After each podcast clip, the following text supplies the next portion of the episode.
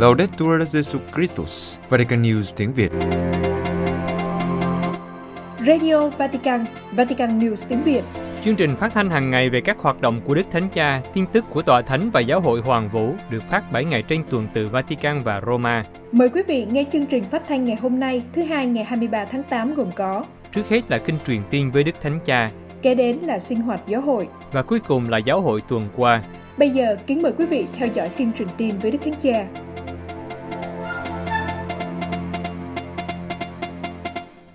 Kính thưa quý thính giả, lúc mười hai giờ trưa Chủ nhật ngày hai mươi hai tháng tám, Đức Thánh Cha đã xuất hiện tại cửa sổ Dinh Tông Tòa để cùng đọc kinh truyền tin với các tín hữu hiện diện tại quảng trường Thánh Phêrô. Dù trời Roma đang rất nóng, nhưng khá đông tín hữu đã đến quảng trường để cùng đọc kinh truyền tin với Đức Thánh Cha. Như thường lệ, Đức Thánh Cha có một bài huấn dụ ngắn dành cho các tín hữu dựa trên đoạn Tin Mừng Chủ nhật. Ngài nói: Cari fratelli e sorelle, buongiorno. Il Vangelo della liturgia odierna ci mostra la reazione della folla e dei discepoli al discorso di Gesù dopo il miracolo dei pani. Anh chị em thân mến, chào anh chị em. Bài Tin Mừng của phụng vụ hôm nay cho chúng ta thấy phản ứng của đám đông và của các môn đệ trước những lời của Chúa Giêsu sau phép lạ hóa bánh ra nhiều. Chúa Giêsu mời gọi chúng ta hiểu dấu chỉ đó và tin vào Người, Đấng là bánh thật từ trời xuống, bánh ban sự sống, và bày tỏ rằng bánh Người ban chính là thịt và máu của Người. Những lời này thật chói tai, không thể hiểu được đối với người nghe, đến nỗi ngay từ lúc đó, theo lời của Tin Mừng, nhiều môn đệ của Người đã quay lưng, tức họ không theo Thầy nữa. Rồi Chúa Giêsu hỏi nhóm mười hai, anh em cũng muốn bỏ đi hay sao? Và Phêrô thay mặt cả nhóm xác nhận quyết định ở lại với Người và nói rằng, lạy Thầy, bỏ Thầy thì chúng con biết đến với ai? Thầy mới có những lời đem lại sự sống đời đời. Phần chúng con, chúng con đã tin và nhận biết rằng chính Thầy là Đấng Thánh của Thiên Chúa. Và đó là một lời tuyên xưng đức tin thật đẹp.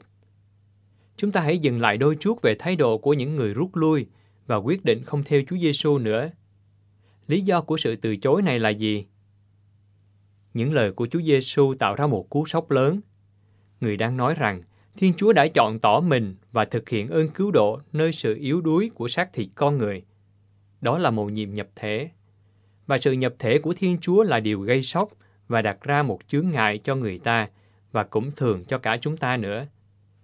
Thật vậy, Chúa Giêsu khẳng định rằng bánh thật của ơn cứu độ thông truyền sự sống đời đời là chính thịt Người.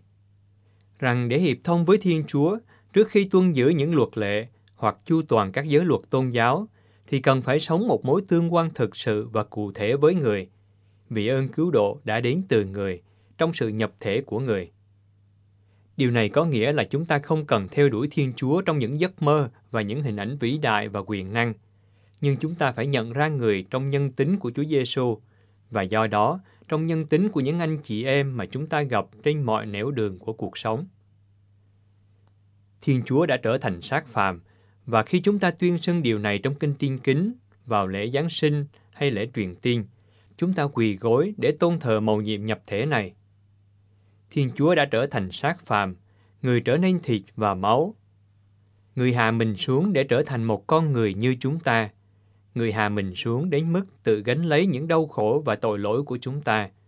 Và do đó, mời gọi chúng ta tìm kiếm Người, không phải bên ngoài cuộc sống hay từ lịch sử, nhưng trong mối tương quan với Đức Kitô và với anh chị em của chúng ta. Hãy tìm kiếm Người trong cuộc sống, trong lịch sử, trong cuộc sống hàng ngày của chúng ta. Và thưa anh chị em, đây là cách để gặp gỡ Thiên Chúa, mối tương quan với Chúa Kitô và với anh chị em của mình. Ngay cả ngày nay, sự mặc khải của Thiên Chúa trong nhân tính của Chúa Giêsu có thể gây chướng tai và không dễ để chấp nhận. Đó là điều mà Thánh Phaolô đã gọi là sự điên rồ, sự điên rồ của Tin Mừng đối với những kẻ tìm kiếm phép lạ hay sự khôn ngoan của thế gian. Và sự chướng tai này được thể hiện rõ ràng qua bí tích thánh thể. Trong mắt người đời, việc quỳ gối trước một tấm bánh có thể có nghĩa gì? Tại sao chúng ta lại cần được liên tục nuôi dưỡng bởi tấm bánh này? Thế giới thấy điều này thật chướng. Trước cử chỉ phi thường của Chúa Giêsu khi cho hàng ngàn người ăn với năm chiếc bánh và hai con cá. Mọi người tung hô người và muốn đưa người lên đài chiến thắng để tôn người làm vua. Nhưng khi chính người giải thích rằng cử chỉ đó là một dấu chỉ của sự hy sinh của người, nghĩa là ban tặng sự sống, thịt và máu người, và rằng ai muốn theo người phải trở nên giống như người, nhân tính của người được dâng hiến cho Thiên Chúa và cho người khác, thì khi đó họ không thích nữa. Và chính Chúa Giêsu này khiến cho chúng ta rơi vào khủng hoảng.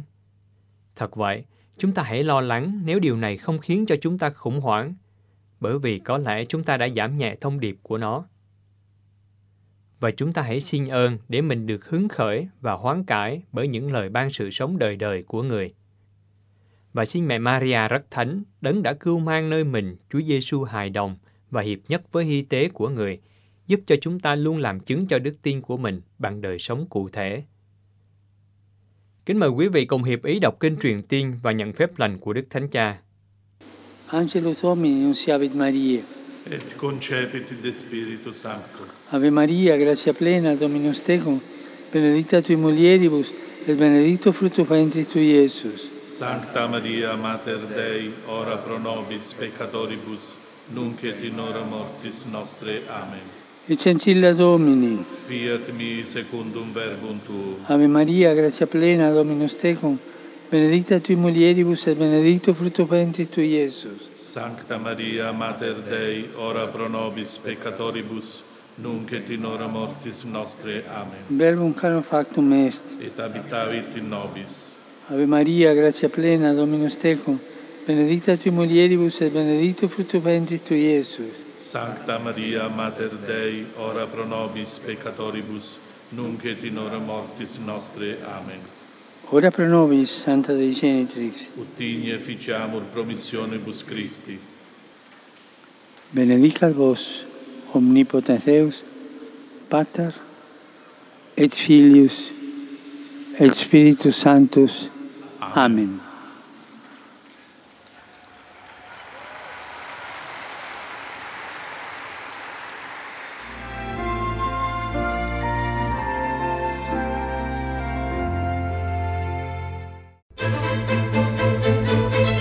Vatican News tiếng Việt. Chuyên mục Sinh hoạt giáo hội hướng tới Thượng hội đồng giáo mục hai không hai ba. Kính thưa quý thính giả, Thượng hội đồng giáo mục sắp tới với chủ đề Vì một giáo hội hiệp hành, hiệp thông, tham dự và sứ vụ sẽ được bắt đầu vào tháng mười năm nay và kết thúc tại Roma vào tháng mười năm hai không hai ba. Trong tinh thần hướng tới Thượng hội đồng, Đức cha Louis Marin de San Martin, Phó Tổng thư ký Thượng hội đồng giám mục và điều phối viên của Ủy ban Thần học, đã phát thảo một số nét về Thượng hội đồng giám mục sắp tới. Trong bài phát biểu của mình, Đức cha viết, Thượng hội đồng không phải là nghị viện hay nơi tranh cãi ý thức hệ, mà là sự phân định trong thần khí và đồng trách nhiệm. Mỗi người tùy theo đặc sủng của mình, giáo dân theo cách giáo dân, giáo sĩ theo cách giáo sĩ. Để bước đi trên con đường này, chúng ta không chỉ cần thay đổi tâm thức mà còn cần thay đổi con tim, một sự hoán cải. Điều phối viên của Ủy ban Thần học khẳng định, thay vì chỉ tập trung vào việc mở rộng sự tham gia của giáo dân, tu sĩ và linh mục trong Thượng hội đồng giám mục, theo định nghĩa sẽ vẫn là của các giám mục và có một sự phát triển lịch sử cụ thể, tôi tin rằng nhiệm vụ chính là gấp đôi. Một mặt, các giám mục khi tham gia Thượng hội đồng trước đó đã phân định với tư cách là một mục tử, lắng nghe mọi thành phần dân Chúa trong giáo phận, kể cả các vùng ngoại vi.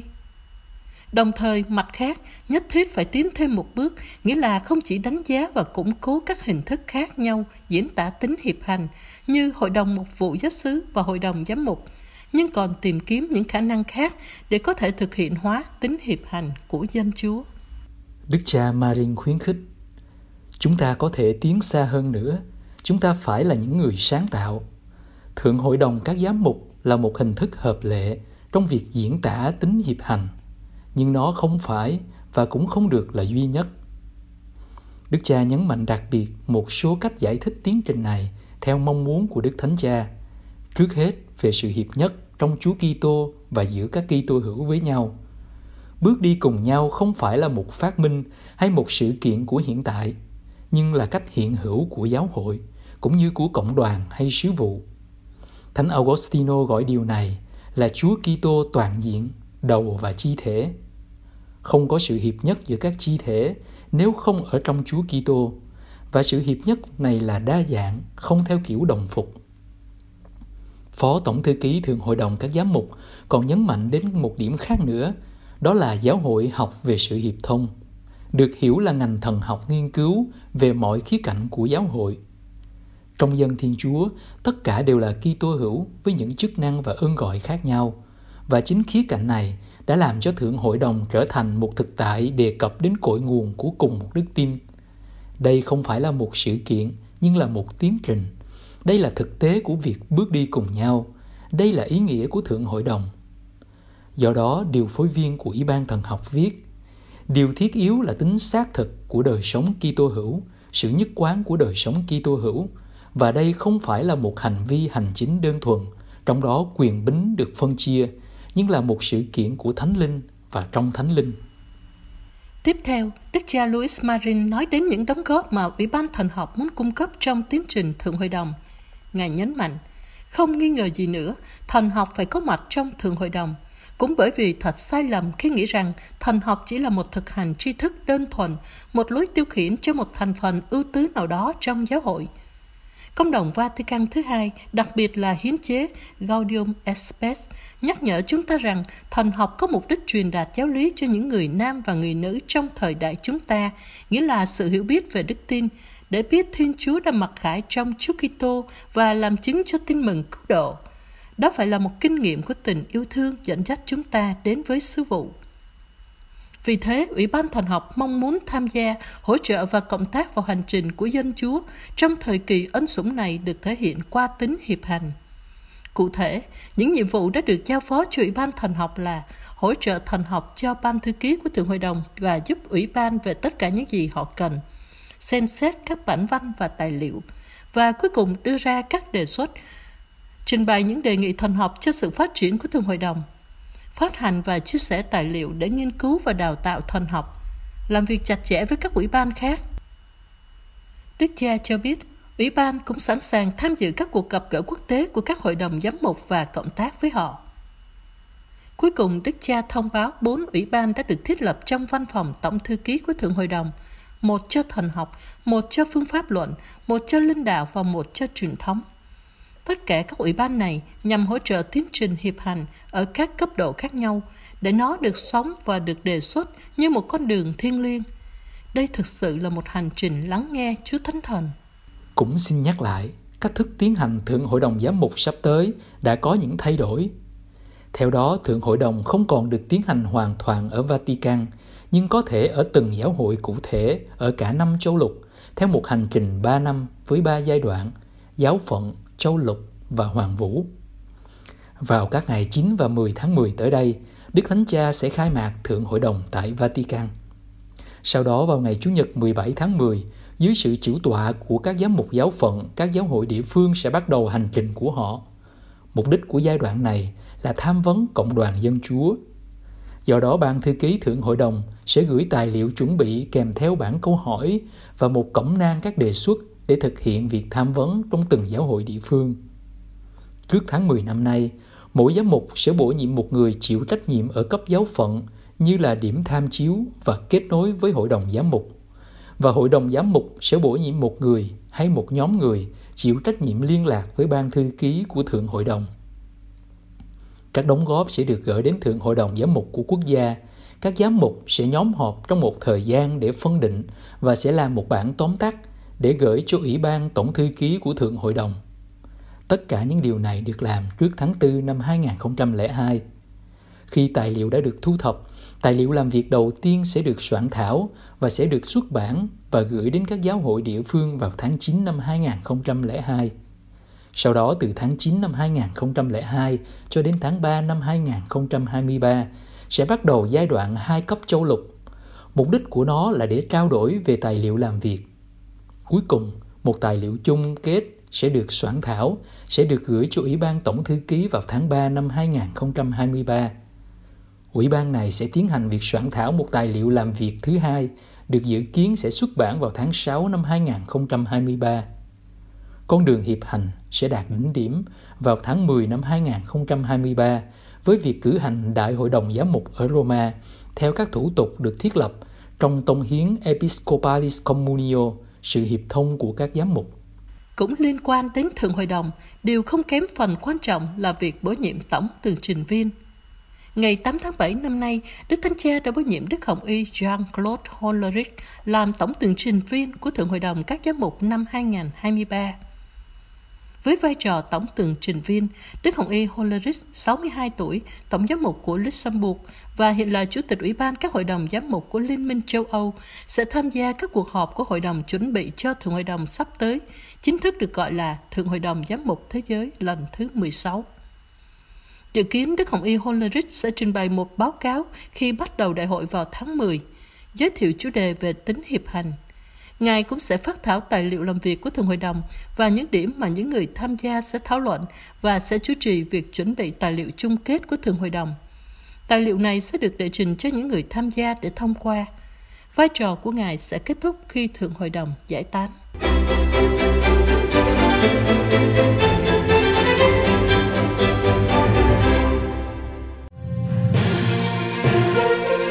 Vatican News tiếng Việt, chuyên mục Giáo hội tuần qua. Đức Thánh Cha cùng các hồng y và giáo mục ở châu Mỹ kêu gọi mọi người tiêm vaccine chống covid mười chín. Vatican. Đức Thánh Cha đã cùng với các hồng y, giám mục khắp Bắc và Nam Mỹ mạnh mẽ kêu gọi mọi người chống lại covid mười chín, tiêm những loại vaccine covid mười chín đã được phê duyệt. Ngài gọi đó là một hành động của tình yêu. Trong một sứ điệp video được thực hiện cùng với Art Council, Đức Thánh Cha đã ca ngợi công việc của các nhà nghiên cứu và nhà khoa học trong việc sản xuất vaccine covid mười chín an toàn và hiệu quả. Ngài nói, nhờ ơn Chúa, công việc của nhiều người, giờ đây chúng ta đã có vaccine để bảo vệ chúng ta khỏi covid mười chín. Ngài nói thêm rằng, vaccine mang lại hy vọng chấm dứt đại dịch, nhưng chỉ khi chúng có sẵn cho tất cả mọi người và nếu chúng ta hợp tác với nhau. Đức Thánh Cha nói rằng, chích vaccine chống covid mười chín được các cơ quan có thẩm quyền tương ứng cho phép là một hành động của tình yêu thương. Tình yêu đối với bản thân, tình yêu đối với gia đình và bạn bè của chúng ta, và tình yêu đối với tất cả các dân tộc. Tình yêu mang tính xã hội và chính trị. Đức Thánh Cha lưu ý rằng, tình yêu xã hội và chính trị được xây dựng thông qua những cử chỉ nhỏ của cá nhân, có khả năng biến đổi và cải thiện xã hội. Theo Ngài, tiêm chủng là một cách đơn giản nhưng sâu sắc để chăm sóc lẫn nhau, đặc biệt là những người dễ bị tổn thương nhất. Tiếp đến, Đức Thánh Cha cầu nguyện với Chúa, xin cho mỗi người chúng ta có thể thực hiện được một cử chỉ yêu thương nhỏ của riêng mình. Ngài nói, dù nhỏ bé đến đâu, tình yêu luôn vĩ đại, những cử chỉ nhỏ cho một tương lai tốt đẹp hơn. Một số hồng y và tổng giám mục từ khắp châu Mỹ đã tham gia cùng với Đức Thánh Cha trong video. Đức Tổng giám mục Jose Gómez, Chủ tịch Hội đồng Giám mục Hoa Kỳ và Tổng giám mục Los Angeles đã bày tỏ đau buồn về những đau khổ và cái chết mà đại dịch đã gây ra trên toàn cầu. Ngài cầu nguyện, xin Chúa ban cho chúng ta ân sủng để đối mặt với nó bằng sức mạnh của đức tin và đảm bảo rằng vaccine có sẵn cho tất cả mọi người để tất cả chúng ta đều có thể được tiêm ngừa. Đức Hồng y người Mexico Carlos Aguilar Reyes đã liên kết các mũi vaccine covid mười chín với một tương lai tốt đẹp hơn cho tất cả mọi người. Ngài nói, từ Bắc đến Nam Mỹ, chúng tôi ủng hộ tiêm chủng cho tất cả mọi người. Đức Hồng y Rorique Maradiaga của Honduras cho biết, thế giới có nhiều điều phải học hỏi từ đại dịch virus corona, nhưng có một điều chắc chắn, những vaccine được phê chuẩn có hiệu quả và chúng ở đây để cứu sống. Chúng là chìa khóa cho việc chữa lành cá nhân và hoàn vũ. Đức Hồng y Claudio Hummes người Brazil đã ca ngợi những nỗ lực anh dũng của các chuyên gia y tế trong việc phát triển các liều tiêm an toàn và hiệu quả. Ngài cũng lặp lại lời khẳng định của Đức Thánh Cha rằng tiêm vaccine là một hành động của tình yêu thương. Đức Hồng y Gregorio Rosa Carver của Salvador cho biết tiêm vaccine giúp bảo vệ những người dễ bị tổn thương nhất. Ngài nói rằng lựa chọn tiêm vaccine của chúng ta ảnh hưởng đến những người khác và đó là trách nhiệm đạo đức. Đức Tổng giám mục Miguel Cabrera của Peru kết thúc những chứng tá được trình bày trong video với lời kêu gọi hiệp nhất. Chúng ta hiệp nhất Bắc, Trung, Nam Mỹ và Caribe để thúc đẩy và hỗ trợ tiêm vaccine cho tất cả mọi người. Ngài khuyến khích mọi người hành động có trách nhiệm với tư cách là thành viên của đại gia đình nhân loại, tìm kiếm và bảo vệ sức khỏe toàn diện của chúng ta và tiêm vaccine phổ cập. Chủ tịch Hàng Lâm Viện Tòa Thánh lo ngại về cám dỗ của một hình thức ưu sinh mới. Vatican. Đức Tổng giám mục Vincenzo Paglia, Chủ tịch Hàng Lâm Viện Tòa Thánh về sự sống, lo ngại về một hình thức ưu sinh mới, một quan niệm sống chú ý đến sức khỏe và tuổi trẻ, nhằm tìm cách loại bỏ những người yếu đuối và bệnh tật. Cách đây năm năm, năm hai không một sáu, Đức Tổng giáo mục Vincenzo Paglia đã được Đức Thánh Cha bổ nhiệm làm chưởng ấn của Viện Thần học Giáo hoàng về khoa học hôn nhân và gia đình và Chủ tịch Hàng Lâm Viện Tòa Thánh về sự sống. Vatican News vừa có một cuộc phỏng vấn với Đức Tổng giáo mục Vincenzo Paglia. Trước hết về những thay đổi trong năm năm qua của Viện Thần học Giáo hoàng về khoa học hôn nhân và gia đình, Đức Tổng giáo mục cho biết, sau năm năm, Viện cần có một sự đổi mới sâu sắc, đầu tiên là về chương trình giảng dạy. Có tên gọi mới, nhưng Viện vẫn giữ được cảm hứng của Đức Giáo hoàng Gioan Paulo đệ nhị. Hai thuật ngữ được thêm vào là thần học và khoa học. Viện Giáo hoàng Hôn nhân và Gia đình có tên gọi là Viện Thần học Giáo hoàng về khoa học hôn nhân và gia đình. Và theo nghĩa này, kế hoạch nghiên cứu mới thật sự là một kế hoạch theo nghĩa toàn diện.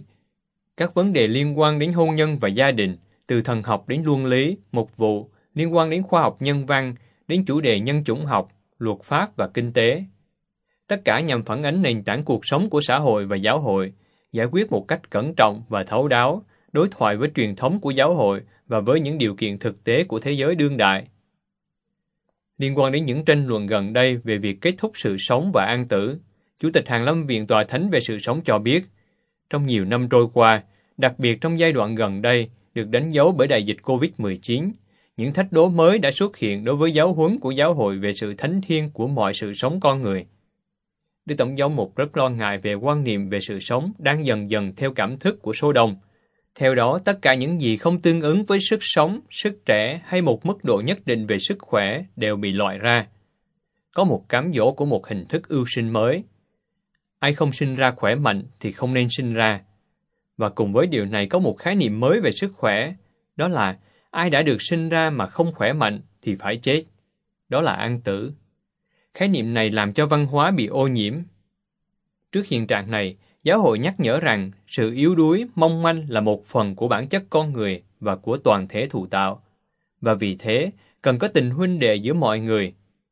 Sự yếu đuối đòi hỏi một cách cấp bách về tình huynh đệ, bởi vì trong tình huynh đệ chúng ta chăm sóc lẫn nhau, giúp nhau phác họa một tương lai nhân văn hơn cho tất cả mọi người. Vì thế, không phải ngẫu nhiên mà trong những tháng gần đây, Hàng Lâm Viện Tòa Thánh về sự sống đã kêu gọi mọi người suy tư về những người bị loại bỏ và bị lãng quên, những người phải trả giá cay đắng trong đại dịch. Điều cấp bách là phải bắt đầu lại từ những người yếu đuối, những người ở bên lề cuộc sống, để có thể xây dựng một thế giới nhân văn thật sự cho tất cả mọi người. Không ai bị bỏ lại đằng sau. Các tổ chức Kitô giáo yêu cầu hỗ trợ khẩn cấp cho người tị nạn Afghanistan. Roma, Cộng đoàn Thánh Egidio, Cộng đoàn Thánh Giáo Hoàng Gioan hai mươi ba, các giáo hội Tin lành và Hội đồng các giáo hội Kitô thế giới yêu cầu thiết lập khẩn cấp hành lang nhân đạo, tạo điều kiện hỗ trợ cho việc sơ tán người tị nạn Afghanistan. Trong một tuyên bố chung, ông Marco Impagliazo, Chủ tịch Cộng đoàn Thánh Egidio và mục sư Luca Negro, Liên đoàn các giáo hội Tin lành ở Ý viết, châu Âu phải hành động để bảo đảm bảo vệ những người đang chạy trốn khỏi Afghanistan. Trong những giờ này, có hàng ngàn người đang liều mạng để hy vọng có được các giá trị của dân chủ, tự do và được học hành. Hai vị lãnh đạo kêu gọi chính phủ Ý, quốc gia đầu tiên thử nghiệm thành công hành lang nhân đạo, tiếp tục áp dụng công cụ này để tạo điều kiện thuận lợi cho việc sơ tán người tị nạn Afghanistan. Hơn sáu năm qua, từ Liban, hai tổ chức của Công giáo và Tin lành này đã làm việc cùng nhau để xây dựng các hành lang nhân đạo và giúp những người Afghanistan ở châu Âu.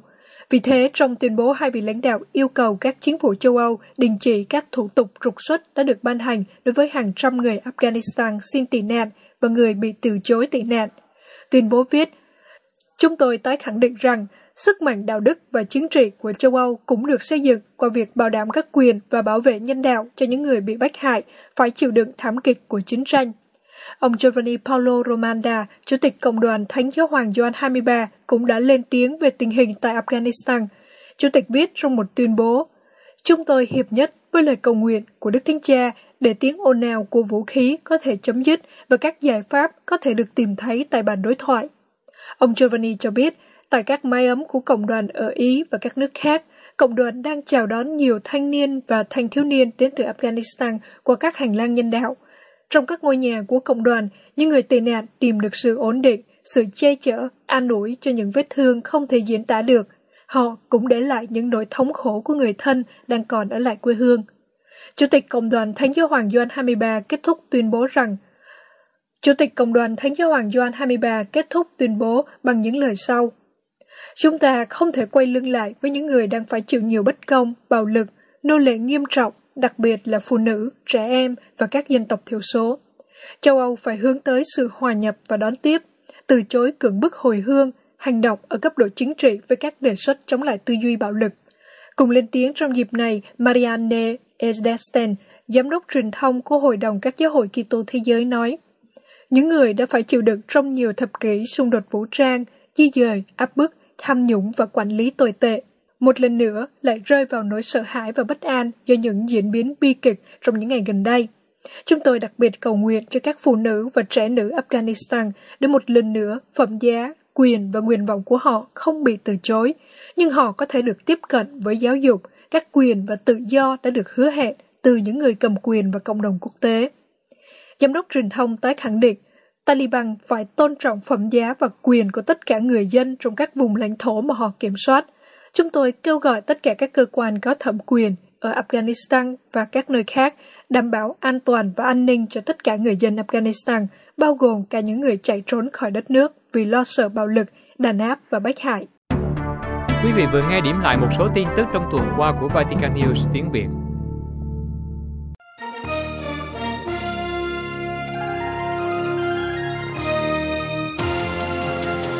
Cảm ơn quý vị đã chú ý lắng nghe chương trình Radio Vatican của Vatican News tiếng Việt. Xin Thiên Chúa chúc lành cho quý vị và toàn gia quyến. Laudetur Jesu Christus, ngợi khen Chúa Giêsu Kitô.